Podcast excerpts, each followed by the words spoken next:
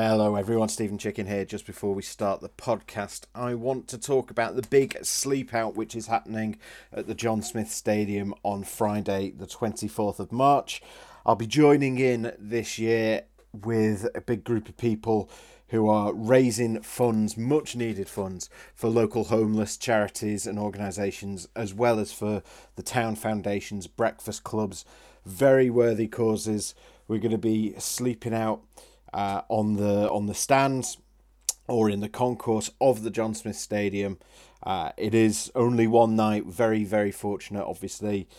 Uh, that it is only for one night for me, uh, but the aim is to try and give those of us taking part an insight into the struggles that homeless people deal with on a day to day basis. We are raising funds for that. If you can, please donate. It would be much, much appreciated by me and, of course, by everyone at Huddersfield Town and the associated charities above all else. If you can donate anything from a fiver up to whatever you have available, go to tiny.cc forward slash chicken sleep. That's tiny.cc forward slash chicken sleep, and you can donate. Or Google Big Sleep Out Huddersfield Town, and you'll get all the information about the cause there. On with the podcast.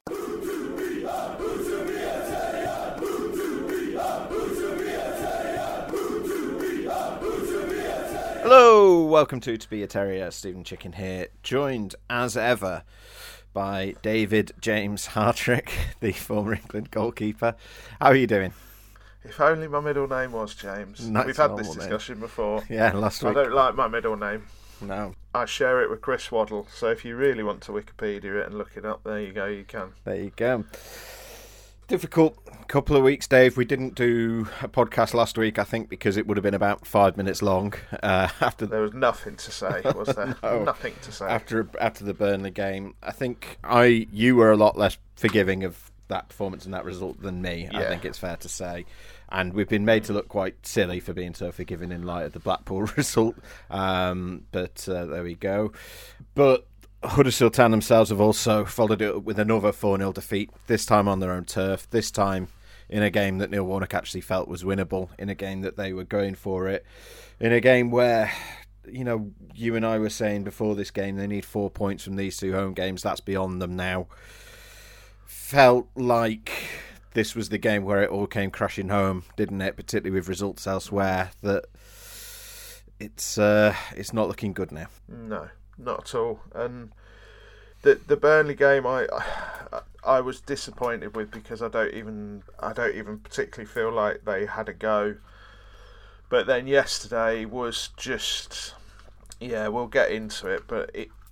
It, there was a lot of sort of chickens came home to roost for me in that single game, and then results going against them. I just, I think it's look, nothing's impossible, nothing's impossible, but at the same time, uh, it would be quite an extraordinary turnaround from this point, and you know, ultimately, their destiny is no longer in their own hands, and you're looking at what a three, four game swing Yeah. in their favour Yeah. from at least two sides. It just feels, it feels a lot, doesn't it?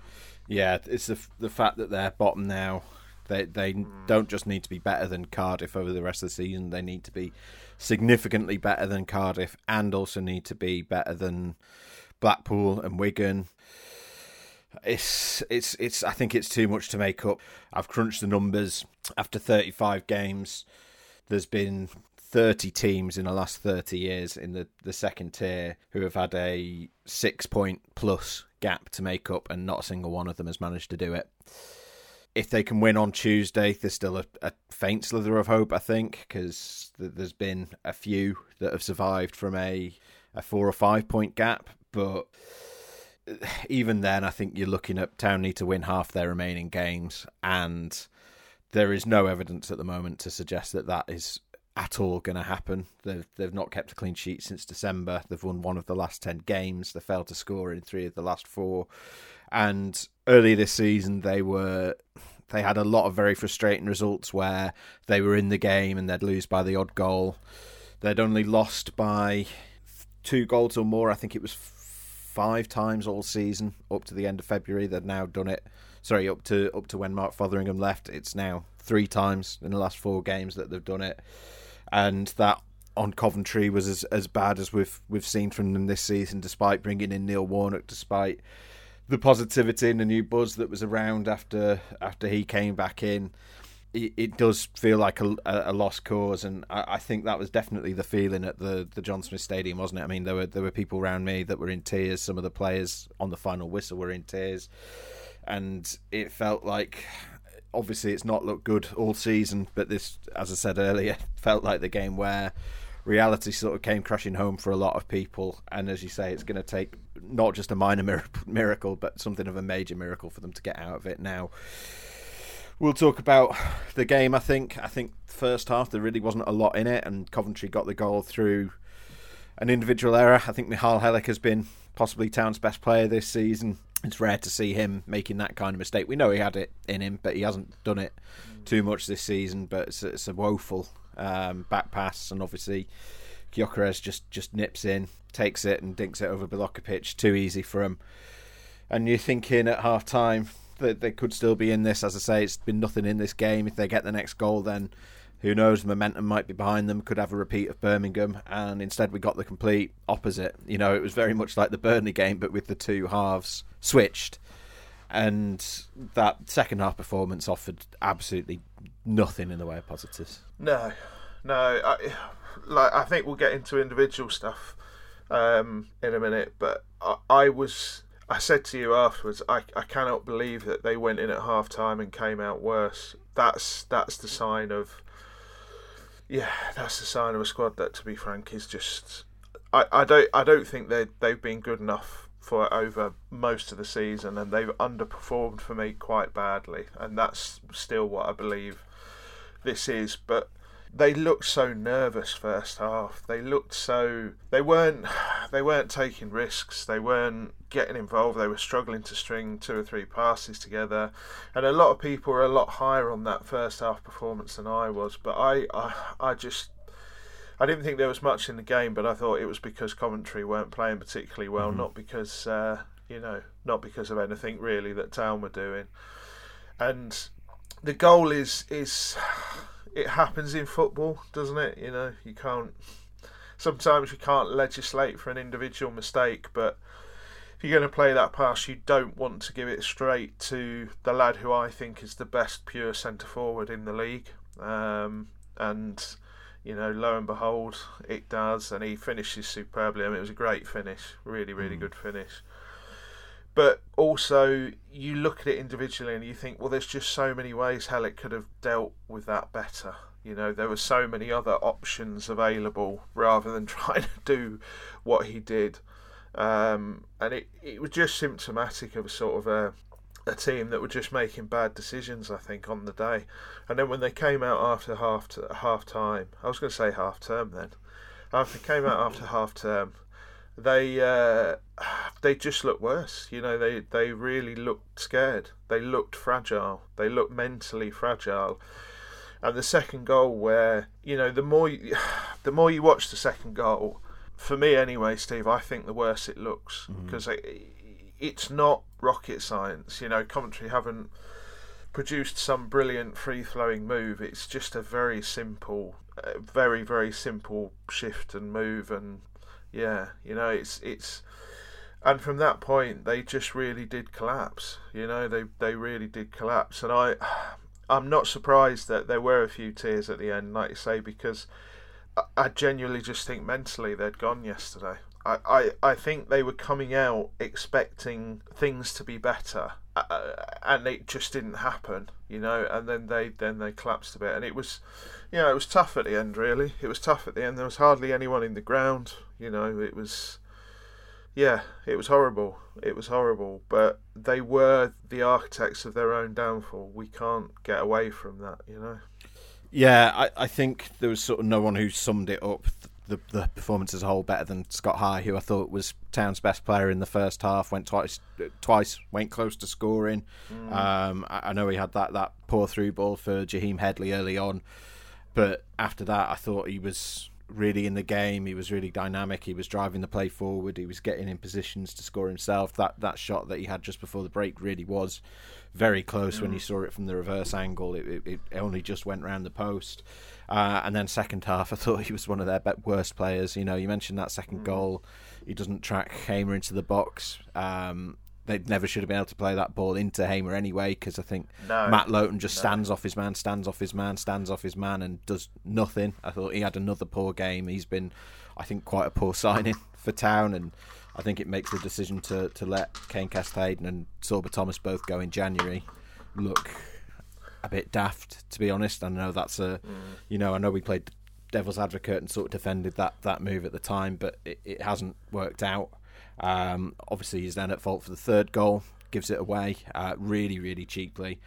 I, I, think he does sell Scott High short. I think a more experienced player than Scott High probably just takes the man rather than trying to mm, honestly yeah. step in front of him and, and, try and win the ball. I think a more experienced yeah, player just, just holds him down. Um, yeah, agreed. Completely agree. And by the time they make it four, I don't think anyone was that bothered by the fourth, where they, you know, it was game was long since dead and gone. I think, as I say, there's very few positives to take. I think there were a few players who kept plugging away. Jack Rudoni and Joe Hungbo, um, in particular, also Brahima Diarra uh, was still going even at three 0 um, So you know, credit to them for that. But yeah, they're just they're just nowhere near, are they? They they they look like. Nah they look like a, a League One side playing in the division above. And do you do you just out of interest? Do you agree with me? Do you think it's a mental thing? Because I think the talent is there for. You know, I've always maintained. I think that squad and the first 11 you can pull from that squad should be a lower mid-table side. Yeah. I, but I just think they've been so mentally fragile this season and last and and yesterday we're recording this on the Sunday. For me, that was just all of that coming home to roost in in one single ninety minutes, really, that encapsulated the season as a whole. Yeah, I think this has been coming. I think yes, it is a mental thing. Uh, I think I've got two points on this actually, but I think yes, it is a mental thing because I think that plays into why they've suddenly started losing by three and four goals now, which yeah. they weren't doing yeah. earlier in the season. Um, Agreed. You know, that, as I say, they they barely did it at all um, until after the Blackpool game. Really, I think that game and then the Wigan game that, that then followed has has completely knocked them on the backside, um, and and I think that's why you're now getting the threes and fours. But mm-hmm. you know, I think there were signs of it coming. You know, there there were quite a few games even before they started letting the the heavy defeats seep in where you'd see them you'd see something go against them they'd either concede or they'd miss a big chance or whatever it was. And then they would just basically stop playing. You know how many times this season if we said oh they did all right for half an hour and then they just seemed to stop or they did all right for an hour and then they just seemed to stop. Um, so i think i think this sort of has been coming. I was also thinking yesterday you know some of the some of the stuff they're doing the way that they just and I know they've had no fluency all season, but it's sort of when you think about how many players they've used, how many different lineups they've used, how many different midfield units, defensive units, mm. forward lines. Yeah, it's yeah. such a hodgepodge of a squad. A lot of them have. I think you could probably go through the lineups and and pull out probably about twenty odd unique 11s that they've had this season. Um, and I think it's been sort of assembled without a clear idea of what they actually want to be, you know. And I think a lot of the January business has has muddled that. You know, we I mentioned the Matt Lowton signing and and you know letting Thomas and and Kesler-Hayden go to get him in because Fotheringham wanted experience, and then two weeks later, after you know a week after the transfer window closes, he's gone and then you suddenly want new energy and new ideas and they've just they've never found anything like a winning formula this season and i think in trying no. to to find that and trying out so many different players and trying out you know bringing in so many players in january you know, Warnock was talking last week about how he can't find a, you know, how he had to have a think about where he can fit Anthony Knockaert into his side, and that's sort of the marquee signing they made in January, and mm. now they can't work out how to get him into the team. So I think it's just it's very muddled. I don't think anyone quite knows what they're doing. I think that's why you end up with Warnock saying you're getting silly mistakes that you, you shouldn't have to coach because I, I just don't think anyone has any idea of, of what they're doing. And, you know, I think if Warnock had had longer, if he'd come in in, in September, say, and, and I don't think he would have done because he has said that he only wants to work 10 weeks a year and he, he wasn't joking about that. I think that is a sincere um, thing that he was saying. But, you know, I think if someone like him had come in in September, maybe they could have got it sorted out. But I think it's it's too late for him now. You know, it's I know he's got an international break coming up, but unless that they win basically all their games before the international break or three out of four, then it's going to be meaningless by that point. They're planning for, for next season at that at that point. So, yeah, I think it's it's just it looks very confused. Yeah, I I think you have to go right back to the summer and you think that they were planning to improve a Carlos Corberán squad Mm-hmm. and then suddenly looking at how to bolster Danny Schofield's ideas and then trying to get a squad together that Mark Fotheringham could work for and now we have Neil Warnock here who is a manager who wants his team to do specific things and he hasn't got players for those roles and it just like you say it, it I- do think it's a mental thing. I think those players have had so many differing sets of instructions. I think a lot of their, I think a lot of their confidence is is uh, predictably through the floor. But they, I think the difference is that I think some of those players have been in difficult periods before and they've found a way, or they've managed to kickstart themselves, or you know they've been able to spend time training with a manager and like you know doing specific things and getting themselves back ready and all of that sort of thing hasn't really been available this season. And I do I feel like when you look at the squad now I, as I said I, I will not be sort of um, you, you can't persuade me that it shouldn't be a lower mid-table squad because I just I just think it should. They they're more than capable of that but it doesn't feel like a squad that's been put together by one cohesive voice. You know, it doesn't feel like okay, this is is there's a vision behind this squad. It feels like right, we need to do this now. Okay, we need to do this now. Okay, we need to do this now. And if the two things contradict each other, it's just the way it is.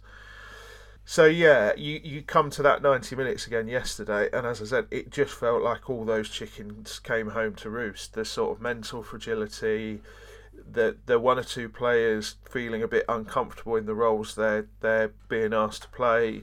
I think a little bit of the recruitment came to the fore. I'm with you on Lowton. I thought he was he started when he started on mm. the right. I thought he started really well, but then the injury to Headley meant he had to switch to the left, and I thought he was he was pretty bad from that point. I don't think Matty Pearson should ever play on the left ever again. He he you know his left foot is a swinger he he struggles to play simple balls with his left foot. I just there's so many there's so many little issues that then add up to one big problem, don't they? We've discussed it on here before that if you if you have a series of small problems, you haven't got a series of small problems, have you? you you've got one massive problem, which is that you've you've got issues to sort in every area of the pitch and it, it all feels a bit inevitable now. It all feels like even if they boot and rally and do really well, that's probably not going to be enough either.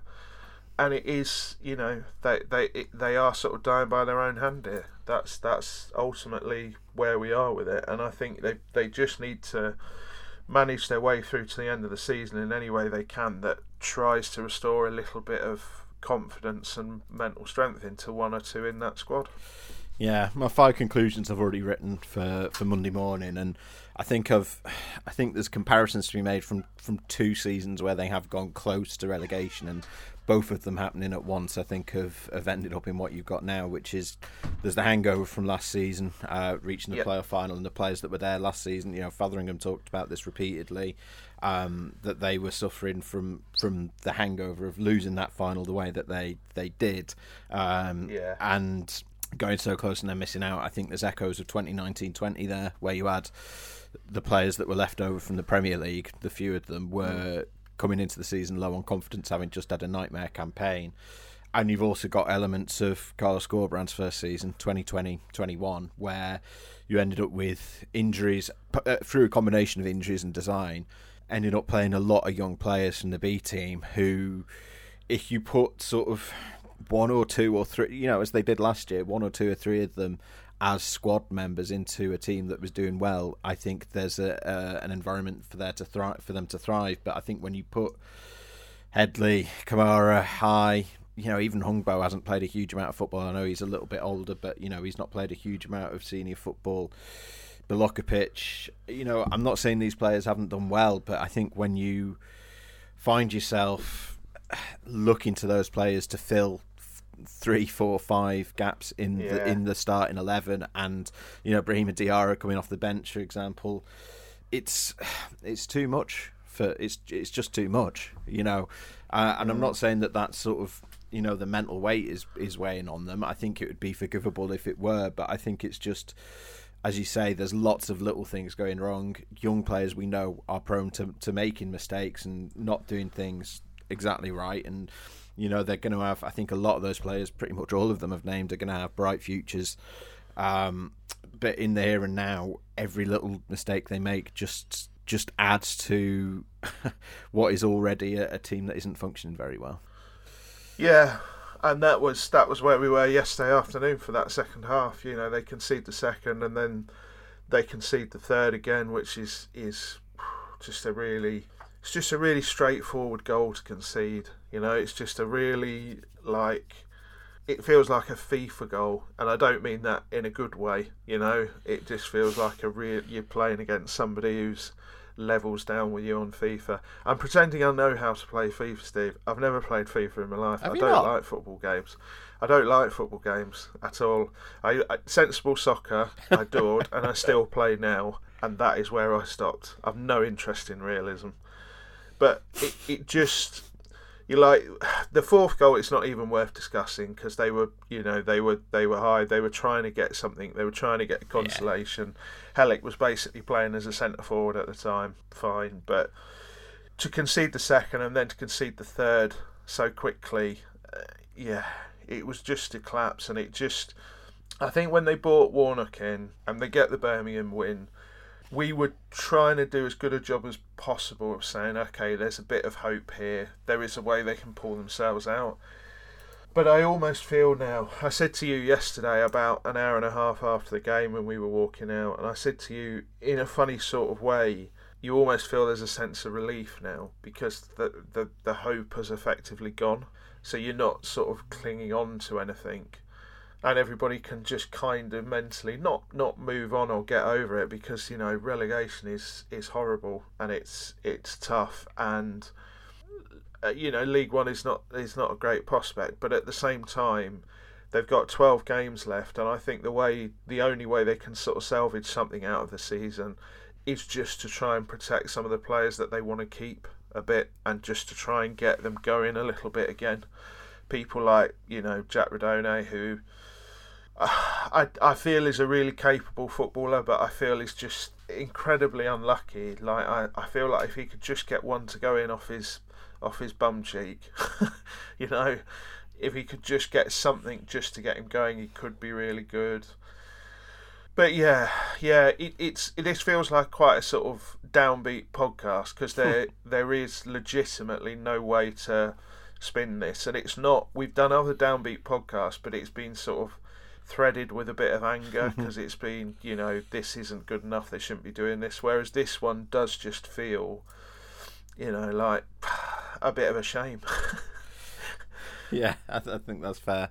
We're talking as though they are down, and obviously they're they're not. But I I think we need to sort of at this point treat it as though they're going to be because I, mm. you know until we see three wins in a row, I think we've we've no reason to believe that, that they're not going to be. No. You know, it's it's almost insurmountable. It's it's not quite, but it's it's uh, very let's, borderline. Let's be honest. Let's be honest. You're not being flippant there. No. Three wins in a row is yeah, is yeah. the level Genuine, now, yeah, yeah. and they've got Norwich to play. They've got West Brom to play. They've got you know they've got some really tough games coming up. So it's not we know it's it's mathematically not impossible, and it, it it could happen. Who knows? It could be Warnock's last miracle, and if it is, brilliant. But there was zero evidence on that pitch yesterday to suggest either me or you, as analysts, journalists, invested neutrals, or on any other level, actually believes they can pull themselves out of it. Yeah, I, I think there were a few sort of telling comments from Warnock as well after the game where he was saying, you know we're playing for pride, um, which is the kind of thing mm. that, that you normally say after you have been confirmed down.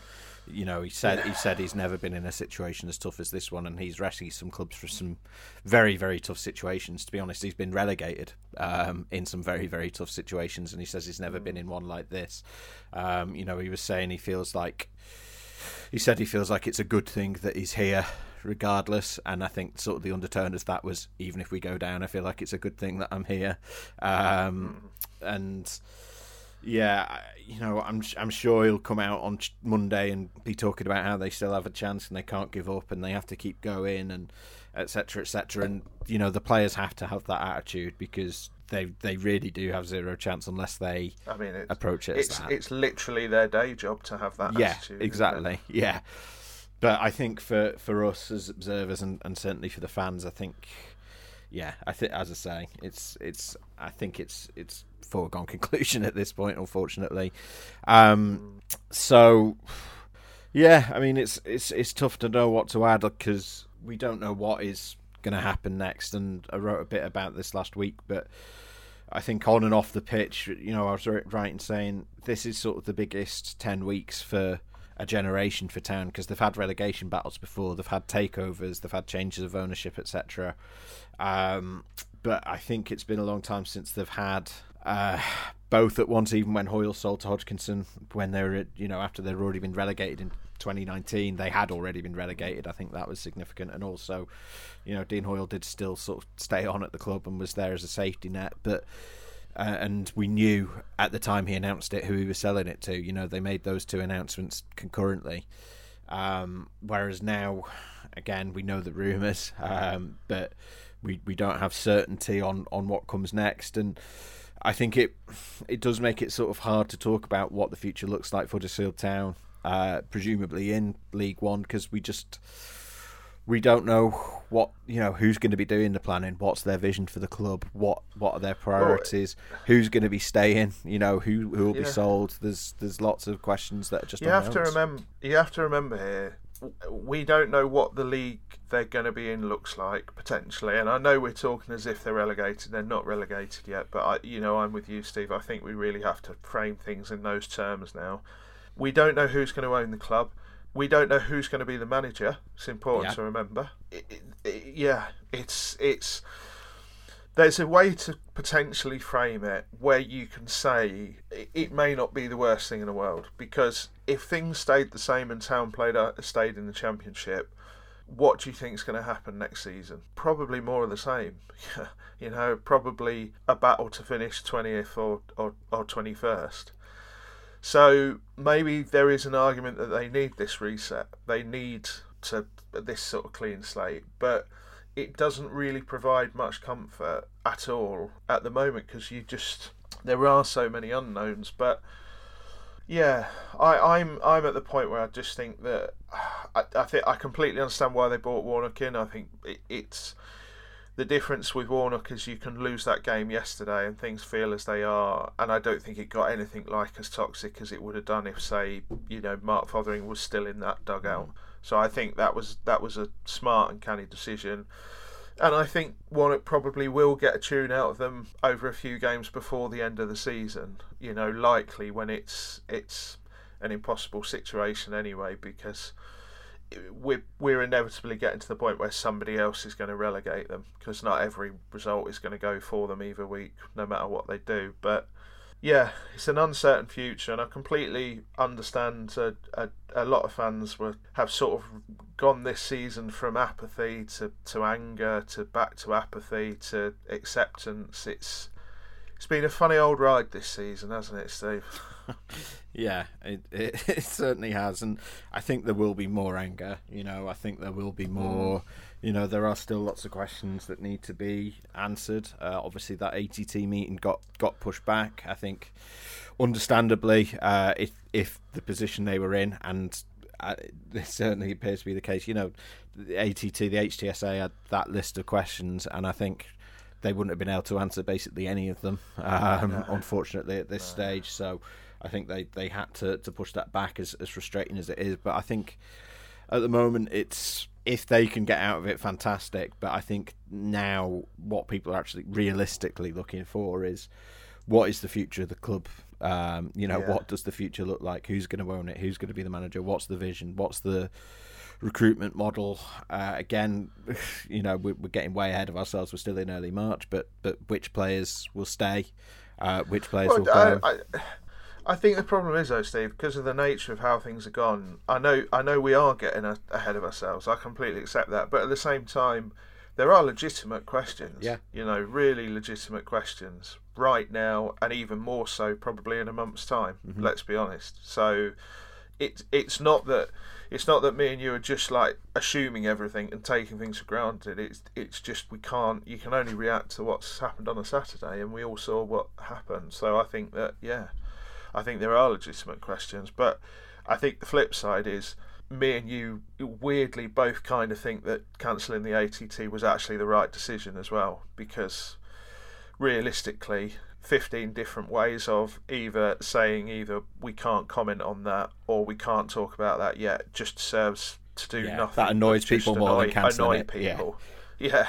So yeah it's quite a weird position really that one to be in Yeah, and and I think you know you obviously you don't need to include the players in this. You don't you don't. I think at this point you don't give them a sniff of it. But I think they would be daft if they weren't at least starting to to put plans in place. I know that you know I'm sure they'll have two budgets because I've worked in finance. I've looked after the finances for a company before, and you do prepare uh, budgets for different scenarios. So I'm sure that's already in place. But you know that some of the practical concerns I think maybe need to be put in motion now. You know, we know that this is the time of year, probably earlier to be honest, where you're picking up the phone to to to agents and saying, you know, for players who are out of contract in the summer, saying would they be interested in coming.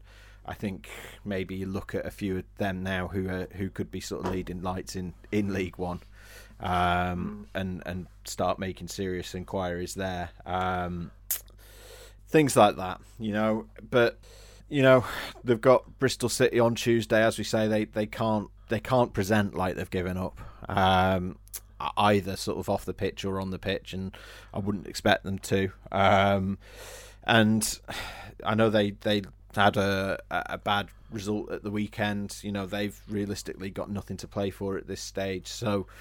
So who knows how that game will go? You know, they might be able to, to bounce back. You know, they might go and win 4 0, and then suddenly the, the, the tone changes again. Um, but as I said, I think it really does. And you're right, I wasn't being flippant. I think they do need to win three of the next four um, for, for me to feel Yeah, like to me for me to Me feel too. like it's there's any sort of reversal of fortune at all on the cards here. Um, and you know, you just I think it's I think some people on Twitter yesterday, you know, picked up on my, my match report where I said they're done, um, in in in those words, and and said it was brutal. They weren't disagreeing with me, but they, they were saying it was brutal. But you know, there's been reports this season that I've written, and as you said, much like the tone of this podcast, where I've been angry or frustrated or whatever, or you know, disappointed, etc. But I wasn't being angry when I said that. I, you know, I felt actually quite quite sanguine and felt I was just being realistic and you know I I think that's Well, we're where we are now. we're analytical. We're analytical. That that's what we've always said on this podcast. We are invested neutrals. You know, we both want town to. We both want town to survive. We both want town to do well, and we had much more fun last season hmm. doing this podcast and doing stuff around town than we have this season. So don't for a minute think there's any any joy in it. But if we're being analytical, there is no evidence to suggest they're going to turn this round. And I mean, even if they go and realistically, even if they go and turn around and beat Bristol City 3 0, 4 0, you know, they have a huge reaction. They come out anger, angry. They win that game brilliantly. I still think it's done, Steve. You know, I, it's my my big issue more than anything else is not just what Town are doing. Is that I were, you know, the other podcast uh, where they did a predictions league, and I thought right from the off this was the season that Rotherham stayed up, and I I still think they will stay up. I think Cardiff have finally got something about them, and they are, you know, they're picking up points that that Town aren't. You look at a team like I don't know, even a team like Blackpool who didn't just write the Burnley game off and went and got somewhere. You look at teams like Birmingham, who I think are pretty dreadful, and I think could get drawn into it, but I don't think they're going to get drawn into it far enough down for Town to be able to, to catch them or get there. So it's it's just looking at it from an analytical point of view, and it's it, it is a bit depressing and it is a bit sad. But yeah, that's where we are after that 90 minutes, isn't it? And I, I was with, I was like you. I listened to Warnock's press conference yesterday with great interest because I didn't know if it were. Well, we were so there was a little bit of debate in the press room before, wasn't there? Wasn't he? Was he going to come in like you know all guns blazing, really angry? Was he going to come in sort of quite unflappable? And really came in and was just quite accepting, wasn't he? It was just quite it is what it is. There's not much I can do about it at the moment. We just have to roll on to the next game. So I'll be interested to see what he's like in his next yeah. press conference because he'll have watched the game back at that point. and I think I think he might get a bit more. I think hmm. he might hmm. lurch a bit more towards anger. Yeah, that's what happened last week. He was the same again after Burnley, and then uh, on Thursday he was actually sort of actually saying no, that was that was no good. Um. Yeah, I mean, yeah, Birmingham and QPR are both down there and, and are in dreadful form. But as as you pointed out, you know, goal difference is a factor now. They had one of the best goal differences. It's another point. Yeah, it's another they point. Had, realistically, they had one of the best goal differences in in the bottom five until recently, and then, you know, funnily enough, if you you know, if you add, if you minus eleven from your goal difference, as they have, as they have from Stoke, Burnley, and Coventry, um, there's now only Wigan with the worst one. So, you know, we're, t- we're saying it's a seven point gap to Cardiff and it's eight to Birmingham and, and, QPR. But realistically, as you say, it's it's eight and nine really as it stands, unless they mm. also have an you know a dreadful run like Town have had, or if Town go and start winning games two three nil. Um, the other factor in this potentially, obviously, team we've not touched on is is Reading. Um, they are being investigated again. Um, there's been talk of a points deduction for them.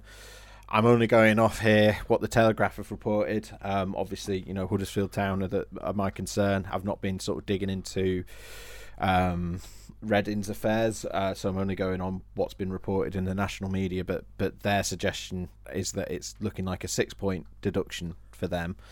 Obviously, Birmingham are being investigated. We don't know if if they'll have a deduction, uh, but I think they're again the, the the natter on the the national press is that it's they're looking at a suspended sentence uh, rather than a, a, a deduction now. It sort of feels like it would need to be a surprise um, from either for either one of those clubs, or probably, let's be honest, both of those clubs, to give Town a lifeline at this point, doesn't it? Yeah, and I mean you shouldn't be relying on a legal process to try and help you help your league status, would you? That that's where we are with it, and it it's it, like I think for a long time that championship table, the thing we were taking solace from is because it was absolutely balmy. Yeah, you know there was there was. I think it was as recent as about three weeks ago that Luton in fourth were close to the bottom team than they were to the top team. You know, just like crazy, crazy league setup. But over the last couple of weeks, over the last fortnight, really, the league has sort of really shaken out into some sort of shape mm-hmm. now, and it looks. I would say there are an awful, awful lot of teams. Probably two thirds of teams in that league are probably going to finish within a place or two of where they are now. That's that's where we are. So, I don't even see the sort of comfort in that that cluster of clubs now anymore. Um, and I just don't. Uh, who knows? The, look, the championship is weird. We've seen teams go on crazy losing runs and get caught and get dragged down into it out of nowhere. But the flip side is, Town have been down amongst the dead men for so long now, for so long. And I spent a lot of time on this podcast saying that mentally, one of the big things they had to do was get out of that bottom three at some point. If at any point they could have just got out of there for a week or two, so they they didn't feel like there was this constant pressure of being in that bottom three, I just think it would have made a, a, a big difference. And they've just never had that mental that mental lift of that, have they? Blackpool was the one, wasn't it? Really, you know, yeah. not failing to win that game obviously that cost Mark Fotheringham his job, but and then obviously losing at, at Wigan to, to follow that up under under caretaker management. You know, I was looking the other day just out of interest, and it's kind of immaterial at this stage because they don't have to play any of them um, uh, before the end of the season. But I was looking at what was the bottom five mini league, which had Rotherham in it instead of QPR, and Town's record in that was was dreadful. Wigan's was actually really good. Um, Wigan had the best, mm. the second best record in the division against the bottom the bottom five. Weirdly, um, mm. so you know, for context here though, Town have only been out of the bottom two for for two weeks this year, yeah. and that was that was when they beat Stoke 3-1, third game of the season. Um, they followed it up. They lost to they lost to Norwich. Every other week of the season, they've been in the in the bottom three, and that's you know mentally it's absolutely crushing, Steve. You know that is is really really difficult, and yeah, I know we said it before, but it really did feel like yesterday that all of these things came to a head, and it was. I kind of felt yesterday it was like, well, Neil Warnock, Mark Fotheringham, Pep Guardiola, Gareth Southgate you know, the ghost of Herbert Chapman. it doesn't really matter who was in that dugout. That that all of the weight of of everything that had gone before, the sort of the games where they've been close but not managed to pull it off. All of those games where they've not managed to turn one goal into two and it's cost them. All of the the draws that should have been wins, all of the losses that should have been draws, just all came to a all came to a head. Um, and yeah, he's hoping we can just try and enjoy a couple of games before the end of the season. That's that's it's a horribly depressing thing to say, but that's kind of where I am with it now. Yeah, it sort of reminds me a little bit. Um, and obviously, it's not as, as bad as that. And again, I don't want to make out like it is, but you know, when I first started this job, my first game for the Examiner was um, was the game where they were relegated from the Premier League away to Crystal Palace, and some of the you know some of the games that followed there was lots of sort of gallows humor and the town fans were just like determined to enjoy themselves regardless and you know see how, and I know it's different when it's the Premier League because no one expected to get there in the first place. Um, it's a very very different thing when you're going down to League One and you feel like you're dropping out of a division that you should be in. Um, but um, but tables don't lie do yeah. they you know 34 games. They've only won eight. You know, they've only drawn seven. They've lost 19 games of football. Yeah, and they've not. They, they, my big criticism, and our both of our big criticisms throughout, has been the lack of finding ways to attack. And we sit here 34 games in, and they've not managed to go at a goal a game at any point this season. And that's if you don't do that, you don't. You know, it was Sarah Winterburn at Football 365 that always said if, if you don't go at a goal a game in the league you're in, you should be relegated regardless of what you finish with points wise. Um, which would be quite a radical suggestion, Sarah. I'm not I'm not against it though, if I'm honest. But they at no point have they been at the races. So the idea of saying I don't know, yesterday was some sort of nadir and it's going to be like milk and honey from here and they're going to pull themselves yeah. out of it. There's just no basis to, to believe it. That's that's the honest truth. Yeah. Hello, Sarah, if you're listening. Famous town fan. Well, she is. She, I was going to say, famously a Huddersfield town fan. So. And a, and a lovely woman. Yes. Um, that that wasn't uh, that wasn't dismissive. That was agreement. Um, no, it's well as I mean anybody can Google either of us on Football Three Six Five and find a litany of our work up there. Hey, I, I, wouldn't have a career if it wasn't for Sarah Winterburn. So there you go. Um, but yeah, look, it's it's it's a tough one, and I think future podcasts are going to be quite difficult. I'd love them to go on a winning run so that we can come back bouncing into the metaphorical studio and and be a lot more upbeat next time because there's still two months of the season left to go, and um, it doesn't give us a huge amount to talk about if if we consistently if if we continue to feel like this and feel like it's you know it's a, it is a foregone conclusion and, and they're going down. Um, two months is a, a lot of content um, for us to fill. But um, yeah, uh, as I say, I think neither of us are trying to be sort of pessimistic or miserable or anything like that. I think, I think it, I think there's just a degree of reality to the situation now, and we'll see how they get on. You know, they might yet surprise us, but Yeah, I mean, I think we needed to. I think we've needed to do it this way and do this podcast this way because we've got all of this stuff off our chest. yeah, So that win, lose or draw, we can just kind of zero in a bit more on individuals and on on the games again. Because yesterday, I think just felt like a collective failure to me. Yeah. And I think it would be nice going forward, even if things are still a bit grim, to just get back to hopefully talking about one or two bright spots or yeah. things we liked instead of just saying, you know, yesterday was just a relentless march to oblivion. Um, yeah, well, we always say on this podcast we need to leave ourselves places to go. So sometimes we are slower in our criticism than, than some of the fans are. Sometimes we're slower in our praise than some of the fans are.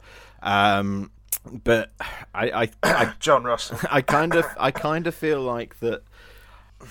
This, even if they do survive, we needed to sort of have this discussion because, you know, I think Yeah. I think it does. if they do survive, then we can point back to this and say, bloody hell, that's where we were mentally, you know. Yeah. Uh, and Yeah. I don't, I don't see any point sort of pretending otherwise at this stage. But there we go. Uh, right, David, do we have anything else to add? No. Good. Let's have your musical recommendation, please. Two seconds. Let me just bring I'll- up my Spotify. I'll do mine. Didn't have it ready. I'll do mine while you're looking. Uh, rewatched recently the Sufjan Stevens live tour from a few years ago, the Carrie and Lowell tour, which he released as a live album and which is all on YouTube. I would recommend you watch it on on YouTube. To be honest, uh, it's probably the best gig I've ever been to. Uh, it was also the gig that converted me to feeling that seating at certain gigs is actually a good thing and not a bad thing, particularly as I'm you know, I'm I'm 35 now. I can't be standing up for, for three hours, Dave. Uh, it's nice to have a, a rest.